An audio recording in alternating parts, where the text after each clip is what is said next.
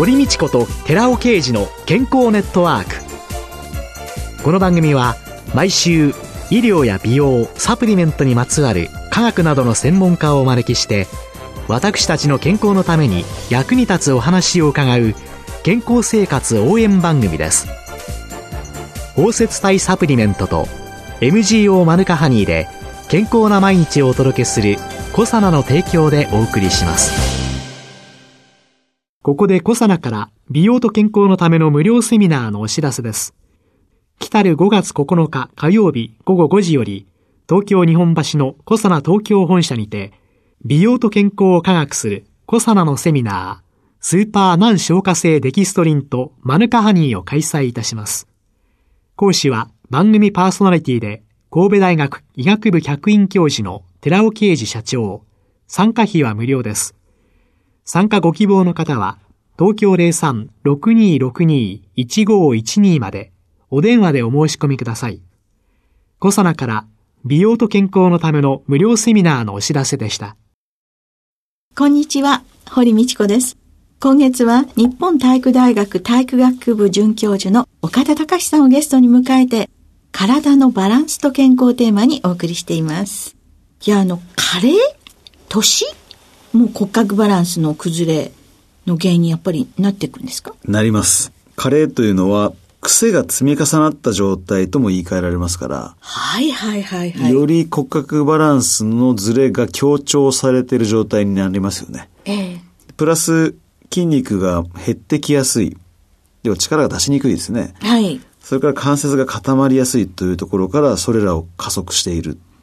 というふうになりますから骨格バランスをこう助長しているというふうに表現できるんじゃないでしょうか。若い時から骨格バランスをいつも気をつけて補正をしていくということは、ある意味、骨とか関節の老化を遅らせることがもう間違いないです。これは間違いないと思います。何にもしない方がですね、やっぱりご高齢になってから肩が痛い、腰が痛いと言って、整形外科のクリニックとかに来ると、もうガッチガチでですね、もう動かなくなっていることが多いんですよ。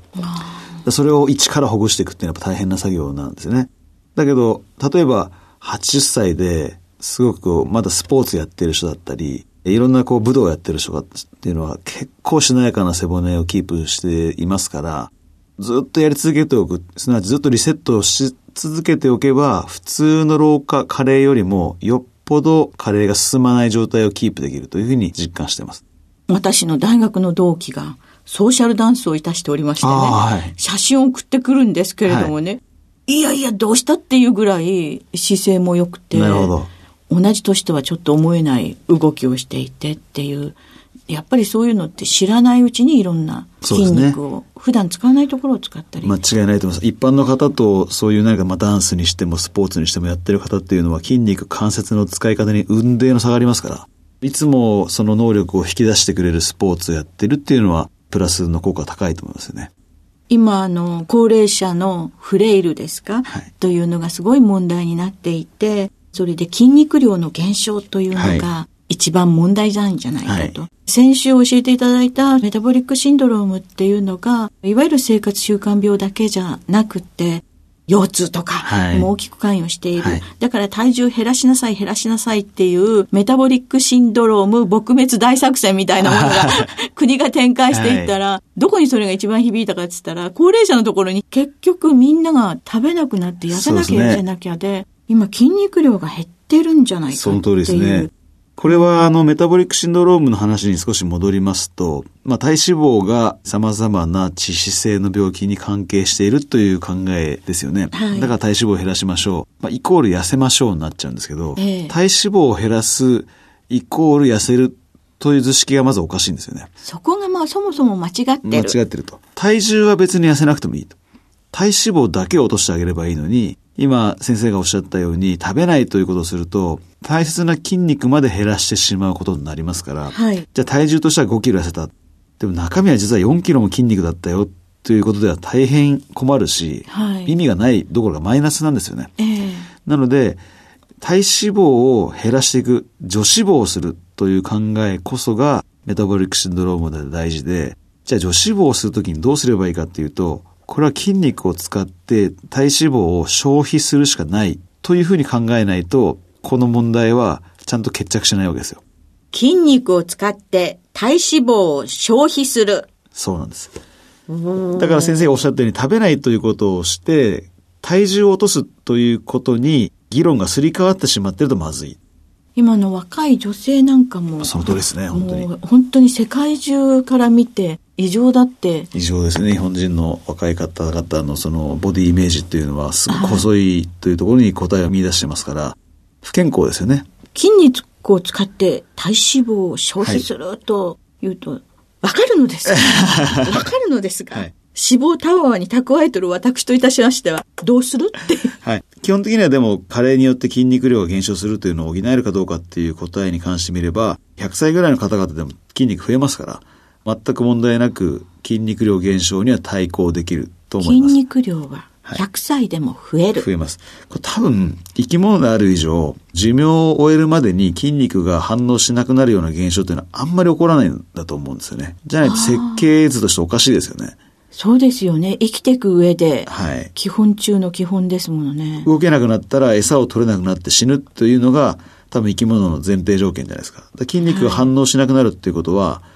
もう動けなくなってもいい。すなわち食事を取らなくてもいい。そこでもう生命を全うしていいということだと思うんですよ。はい、なので、基本的には何歳になっても筋肉を反応してくれる素晴らしい器官だと私は思っている、はい、そうするとやっぱり筋肉をきちんといくつになっても使う、はい、鍛えるということが大切。大切ですね。で、よくですね、あの、病院でですね、入院生活を余儀なくされて、それでもう全然歩いたり動いたりしなかった。で、退院してくるともう足腰が弱っちゃって、全然動けなくなってしまっている方っていうのが多いわけですけれども、はい、そういう方たちもきちんと動くことによって、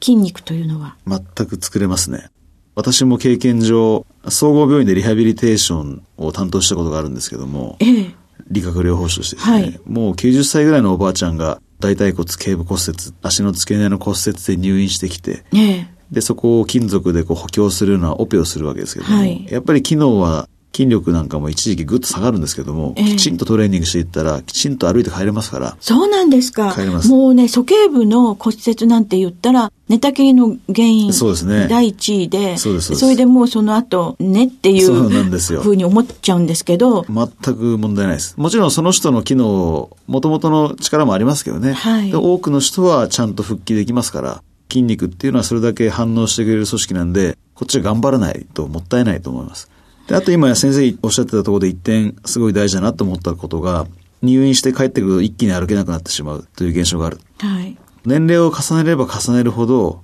体の機能は落ちやすくなってるんですよね。はい。でも日常の生活をする中で自然と筋肉を使わせられていて、落ちない状態をなんとか作り出されている。というふうに考えられるわけです。はいはい。だから病院生活になるとやっぱベッドで座ってたりとか、寝てる時間が増えてしまって、日頃の運動で保たれていたものが保ってなくなってしまって、一気に筋力低下が出てくるというケースはありますから、やっぱり日頃の活動を落とさないというのが最低条件だと思うんですね。そうするともう自分でちゃんと動いて日常生活をきちんとする。はい、考えたら日常生活って昔って電話だって、なんかうちの実家なんて、玄関かなんかの 下にあって、で私はその電話に出るだけでも、ダダダダッと階段を降りて行かなきゃいけなかったし、はい、トイレも和式でマスクワットやってるようなものだったし、うんね日常生活の中で、だんだん進化してくると、動いてないでしょうね。そうなんです。だから、いろんな技術が発達して、車もそうですし、エスカレーターもエレベーターもそうですし、椅子だってそうですよね。座りやすい椅子が多いですから、基本的には筋肉をいかに使わなくできるかというところが人間の頑張ってきた歴史だと思うんですけども、そうすると生き物として必要な筋肉が保てなくなるというところで、今我々は加齢に伴う筋量の減少という問題に立ち向かわないといけない。メタボリックシンドロームで筋肉を使って体脂肪を消費するという問題に立ち向かわないといけなくなってきているので、これからは筋肉をしっかり作り上げていかないといけない時代だと思います。だから文明というものが奪ってきたもの、知らず知らずのうちになくしてきたものを今度は意識的に回復していかなきゃいけない。そうそうやって考えると運動不足っていうのはやっぱり骨格バランスの崩れの原因と考えてもいいですか、はい。筋肉がもうなくなっていったらですね、ある姿勢しか取れないってなってしまいますよね。もう支えきれないんで、例えば猫背の問題も、後ろの筋肉が疲れてしまいますから、胸を反らしましょうっていうストレッチしたとしても、はい、また筋肉弱かったら、どんどん下がってくるわけですね。はい、そしたら今度は、前側の骨で潰して、この潰れた状態で保とうとする。まあ、筋肉を使わないで姿勢を作っちゃおうっていうふうになっていくわけですね。はいはい、はい、もう最終形態ですよ。えー、もう筋肉がコルとかそういう次元じゃなくて、えー、前側で支えてるという状態になってしまいますから、どんどんどんどんこの骨格バランスは悪くなっていくと思います。もう筋肉にそんな負担かけちゃいけないよと。そういうことですね。もう弱いからですね。自然にそういうのを防御していっちゃうんですかね、体が学習していく、はい、最終的にはそこの状態で骨が固まっていきますから、うん、もう筋肉の力いらずに、その状態が普通になっていきますからね。そういうふうに骨格のバランスが崩れたりとかいろいろしてくると、やったら疲れるっていうのも、そういうのから起こることあるんですか？そうですね。やっぱり筋肉の弱化というのは、いわゆる筋肉に余力がない状態ですから疲れやすくなりますよね。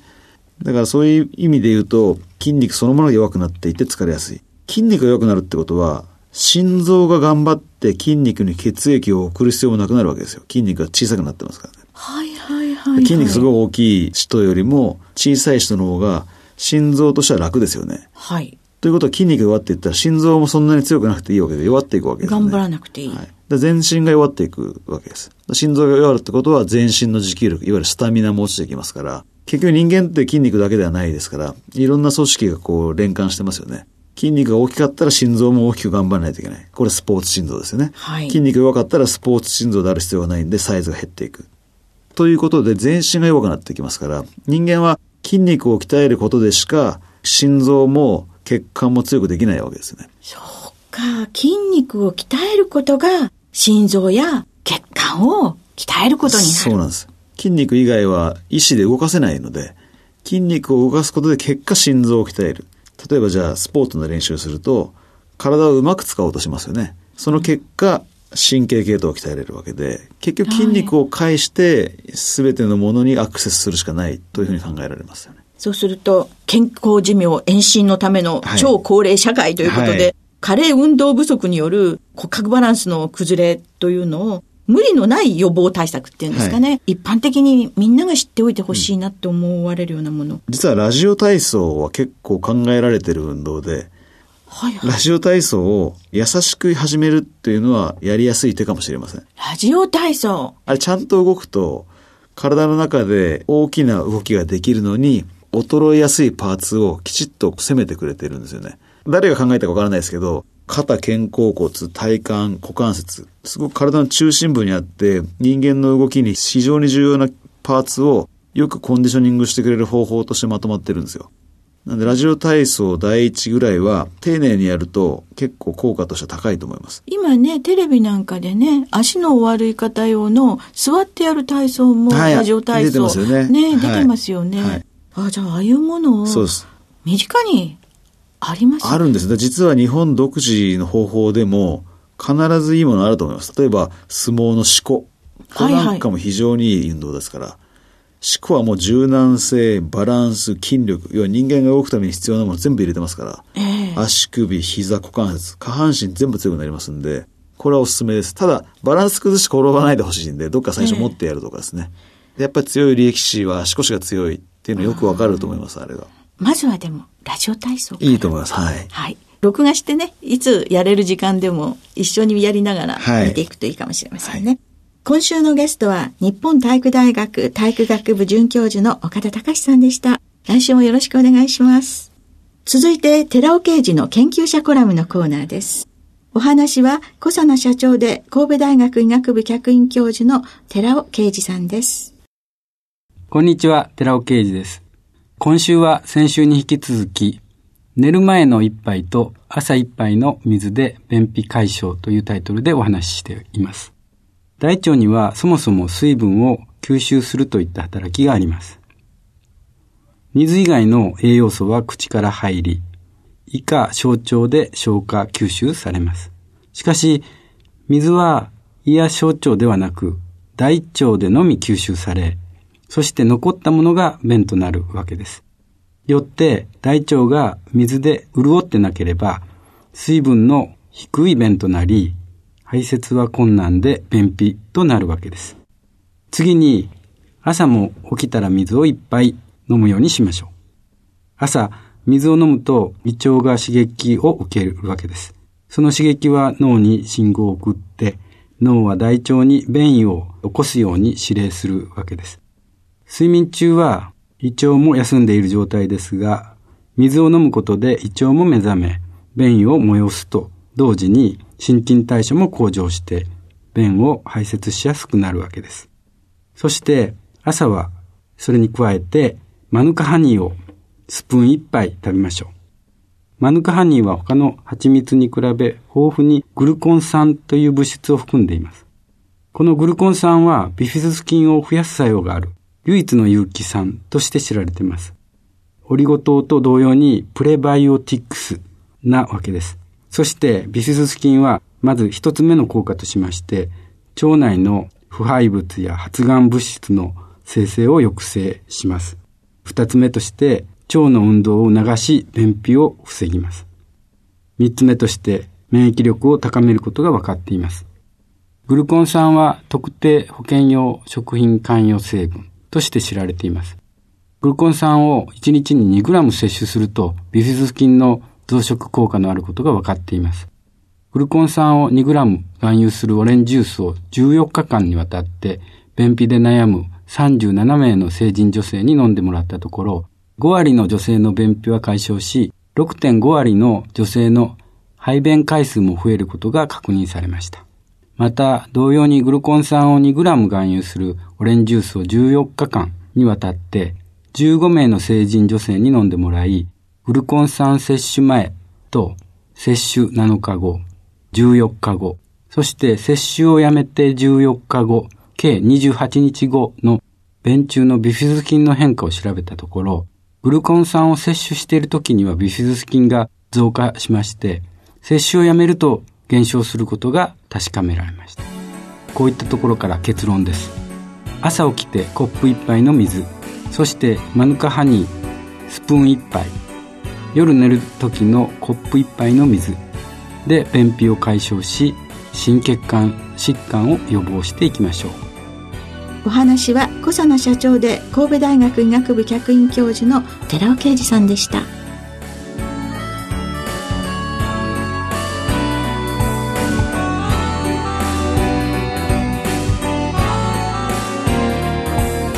ここで小佐奈から番組お聞きの皆様へプレゼントのお知らせです。洗浄成分の環状オリゴ糖が毛穴汚れや余分な皮脂を吸着して落とし保湿成分であるマヌカハニーが潤いを保つコサナの洗顔フォームマヌカとオリゴの泡洗顔を番組お聞きの10名様にプレゼントします。プレゼントをご希望の方は番組サイトの応募フォームからお申し込みください。コサナの洗顔フォームマヌカとオリゴの泡洗顔。プレゼントのお知らせでした